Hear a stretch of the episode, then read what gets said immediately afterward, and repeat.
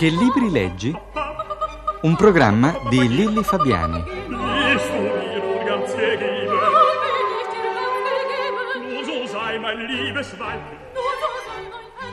Patrizia Carrano è l'ospite di oggi di Che libri leggi, scrittrice, giornalista. Eh, recentemente, un paio di mesi fa, l'abbiamo vista in occasione della mostra del cinema di Venezia in un appuntamento quotidiano a contatto con registi, stelle. Questo attinge al mio vecchio amore per il cinema. Un vecchio amore, Eh, però sì. che continua. Ah, sì. Direi l'amore della vita. L'amore della vita. E i suoi libri hanno tutti avuto un, su- un buon successo e credo che lei li ami tutti, però credo che l'ultimo, L'ostacolo dei sogni, lei forse lo ami più degli altri. Mm, È vero? Ma sì, mi sono molto interrogata riguardo a questo proprio l'altro giorno con una mia amica molto cara che è la psicoanalista Simona Argentieri, perché in realtà io ho scritto dei nove libri che ho scritto, due, gli ultimi due sono due romanzi. Uno, mm, Cattivi compleanni, che aveva una vocazione apparentemente molto autobiografica perché raccontava la storia di una donna di 40 anni che riguardava la sua infanzia veneziana. E l'altro questo, che invece è un libro di taglio assolutamente diverso perché racconta la storia di un bambino poverissimo nell'Italia fascista degli anni 30, eh, bambino che riscatta la sua povertà attraverso un grande amore per un eh, straordinario cavallo. E in realtà poi ragionando con questa mia amica, la cui eh, vocazione è un analista del resto, come dire, la dice lunga sulla sua professione, abbiamo capito che questo libro, L'ostacolo dei sogni, in qualche modo è molto Più più, autobiografico dell'altro, perché in realtà c'è una biografia delle emozioni che non, non riguarda esattamente quel che è davvero accaduto, ma quello che si è provato. E quindi io voglio molto bene a questo libro, sì. Ma lei si identifica più con il bambino Salvatore oppure con il cavallo? No, io mi, mi identifico con il bambino Salvatore e il bambino Salvatore si riconosce amico del cavallo che lui ama perché ad unirli c'è la stessa vocazione alla disobbedienza, eh, o meglio, a un'obbedienza data soltanto alle persone di cui si riconosce il, mag- il magistero e l'autorevolezza. Quindi sono due disobbedienti che accettano di obbedire soltanto alle persone delle quali si fidano e che stimano. E in questo il bambino e il cavallo si somigliano e tutte e due E somigliano a me. somigliano a Patrizia. Senta, Irene Bignardi, l'altro ieri, in una recensione, definisce questo libro una fiaba moderna. Prima di tutto volevo sapere se, era se è d'accordo. E poi volevo sapere lei che rapporto aveva con le fiabe quando era piccola.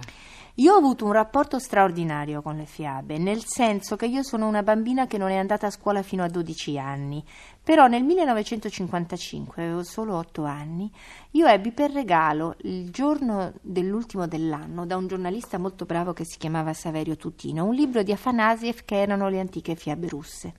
Era un libro molto alto, erano 749 pagine.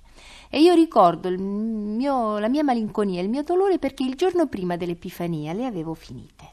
Cioè io avevo letto a otto anni e mezzo 790 pagine di fiabe nell'arco di cinque giorni e mezzo, che quindi era una bella velocità per una ragazzina. Le Poi fiabe... fiabe anche non facili, immagino. No, però Mm, bellissime, sì, devo dire. dei- Mm, Fiabe in cui- di cui ancora l'Isba con le zampe di gallina che si girava su se stessa per cercare il sorgere e il levare del sole è una cosa che ancora adesso porto dentro di me.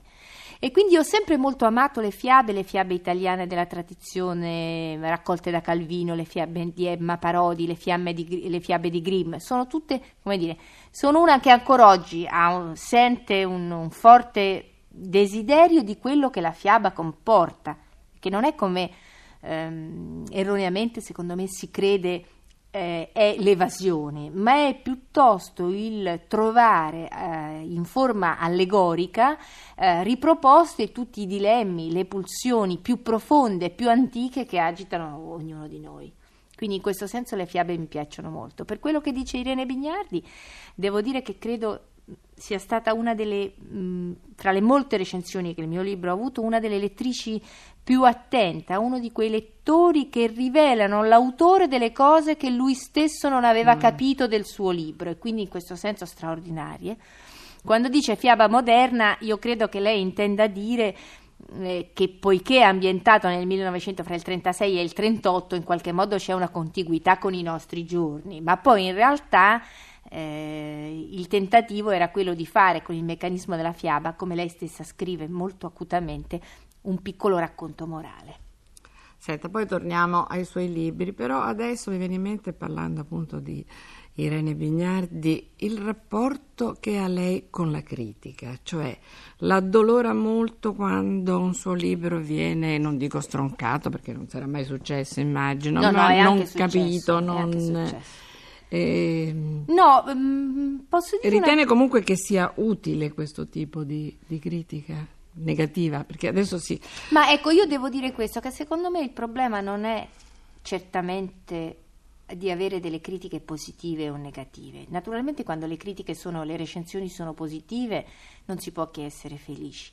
Il problema è di avere delle recensioni o dei pezzi che riguardano il tuo lavoro fatti con la voglia di capire. Se poi questa voglia di capire comporta un giudizio non sempre del tutto positivo, questo, se per quello che mi concerne, va in seconda istanza. Io ho avuto delle recensioni a dei miei libri eh, magari encomiastiche, ma secondo me così scritte male, cialtronesche e tirate via, che alla fine io mi sentivo un, po', un pochino offesa della poca qualità con la quale quel lavoro era stato fatto, quel lavoro sul mio lavoro. Ecco, questo, questo mi turba profondamente. Si dice che a volte i critici nemmeno leggano i libri. Questo non lo so. Sta di fatto che io scrivo dei libri tutti così diversi l'uno dall'altro che è molto difficile pensare Mm, di non dargli nemmeno un'occhiata e pensare che sia sempre la stessa cosa, perché io in questo getto un po' nello smarrimento la mia casa editrice perché ogni volta ricomincio da capo. e ritorniamo ai suoi libri di quando era, diciamo, un pochino più grande. Ecco, quando lei ha cominciato i suoi libri, su che cosa sono andate le sue preferenze? Amava più, di più la letteratura cosiddetta rosa, sentimentale, oppure le piacciono più le avventure, Salgari, il Verne? Se lei parla delle mie letture dell'adolescenza. Sì, un po' prima anche. Beh, io 12, sono, quell'età ecco, sì, sono metà, stata una è... lettrice abbastanza onnivora e precoce. Eh, però devo dire che ho, ho, ho amato prima Salgari, moltissimo. Io ricordo che ero molto felice quando avevo l'influenza, perché avevo un bambino vicino di casa eh, che aveva tutto Salgari e allora la mia tata andava a casa di questo ragazzo che mi piace ricordare si chiama Daniele Bodini e andava da Daniele e tornava con tre o quattro libri. Qualche volta erano libri che avevo già letto perché la mia tata non aveva perfettamente, come dire, l'elenco di tutte le mie letture. Però io ho letto tutto Salgari, sempre prestato, devo dire, da Daniele, e gliene sono grata ed è una lettura che mi ha accompagnato eh, fino ai 13-14 anni. Poi in una bibliotechina di un mio nonno milanese ho scoperto i vecchi Salani, quindi tutto Dellì. E mi sono molto divertita con Dellì e devo dire che questo divertimento che mi ha accompagnato per gli anni tra i 13, 14, eccetera, eh, per un certo periodo di tempo l'ho difeso anche tra virgolette politicamente, nel senso che poi quando c'è stato l'avvento del femminismo e c'è stato un periodo in cui la letteratura rosa era vista come veramente la corda in casa dell'impiccato, Liala sapeva di zolfo. Io allora mh, mm, mi misi a fare delle inchieste sulla necessità e il bisogno della favola nella vita quotidiana, andando a sentire delle persone che, ehm, di cui nessuno mm, supponeva l'esistenza, come un, un, signore molto colto e molto simpatico che lavorava alla Camera, che si chiamava Beniamino Placido e che poi divenne quel grande elsevirista che noi tutti conosciamo. Quindi sono arrivata prima all'avventura e poi al romanzo rosa. Ecco, questa è stata un pochino. E poi dal romanzo rosa sono andata a un romanzo, a un romanzo che è rimasto forse il romanzo che io in assoluto conosco meglio, o comunque che ho amato di più, e che è il contrario certamente di un romanzo rosa, se, anche se è un, una sorta di radiografia di un animo femminile, e che è Madame Bovary. Madame Bovary è stata la prima lettura non da adulta, ma la prima lettura che ho fatto, che credo di aver fatto con occhi adulti. Ecco, leggendo Madame Bovary ho capito che stavo diventando forse un lettore grande. Senta, e in queste sue scelte, lei veniva influenzata da qualcuno dei suoi amici oppure da un suo innamorato? Non so, mai amato un autore mm, perché lo ha scoperto, perché un suo fidanzato così l'ha indicato? Eh, più in là nel tempo certamente sì. Più in là nel tempo certamente sì, non, diciamo, nei, non fino ai vent'anni della mia vita. Poi io sono stata per molti anni legata a un uomo che era oltretutto più grande di me, quindi aveva avuto più tempo per leggere, che mi ha aperto a certe curiosità intellettuali che probabilmente io non avrei avuto. Per esempio mi ha messo in mano eh, un librettino che allora era nella prima edizione di Umberto Eco che era Diario Minimo, c'è una vecchia edizione di Diario Minimo di Umberto Eco in cui c'è un Umberto Eco giovane e senza barba ed era molto divertente, è lì che ho letto la mm, fenomenologia di Mike Bongiorno, cioè mi ha messo eh, come dire, in contatto con alcuni territori della semiologia o comunque della comunicazione di massa e via dicendo che altrimenti probabilmente non avrei frequentato e lì mi sono anche poi divertita molto, devo dire. Però poi io invece sono stata sempre una lettrice con grande eh, voglia di scoprire autonomamente eh, le mie letture. E poi devo dire una cosa, che io sono una lettrice che legge poco gli autori moderni. Ho sempre letto quasi sempre autori dell'Ottocento. Ancora oggi leggo pochi autori moderni. E quindi poi è anche facile e difficile andare a cercare gli autori dell'Ottocento. Se uno decide che legge tutto Maupassant o tutti i francesi che io ho molto amato, ecco allora quelli per, la, un, un per uno li legge tutti quanti. Allora i francesi e i russi? C'è io amati, ne, ne, ne confesso, confesso con, con, qualche senso di colpa che li ho amati molto meno, cioè in realtà tutta la letteratura e la narrativa francese, francese europea, è stata diciamo, quella che proprio alla quale in qualche modo ho fatto riferimento e dalla quale se ho imparato qualcosa l'ho imparata lì.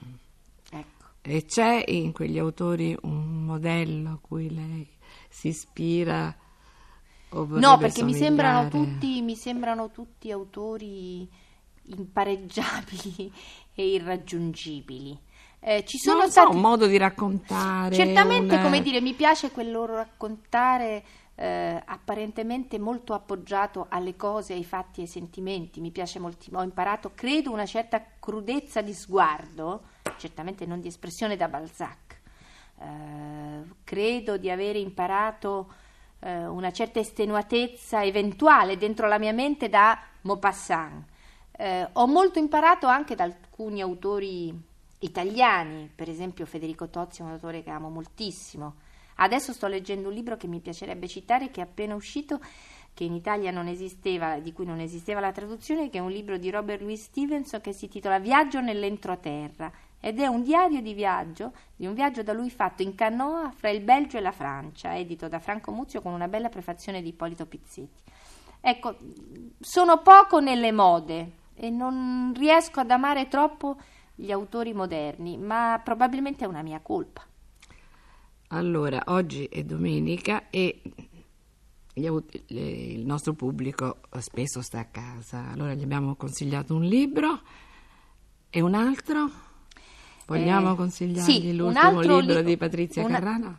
Un altro autore che ho amato moltissimo, anzi un altro libro che ho amato moltissimo è Servavo, che è un piccolo libro di Luigi Pintor, si intitola Memoria di fine secolo, edito da Bollati Boringhieri. Sono 80 paginette che raccolgono una vita con uno smalto, un dolore e un'ironia da autore straordinario. Da Patrizia Carrano e da Lilli Fabiani auguro a tutti buona domenica.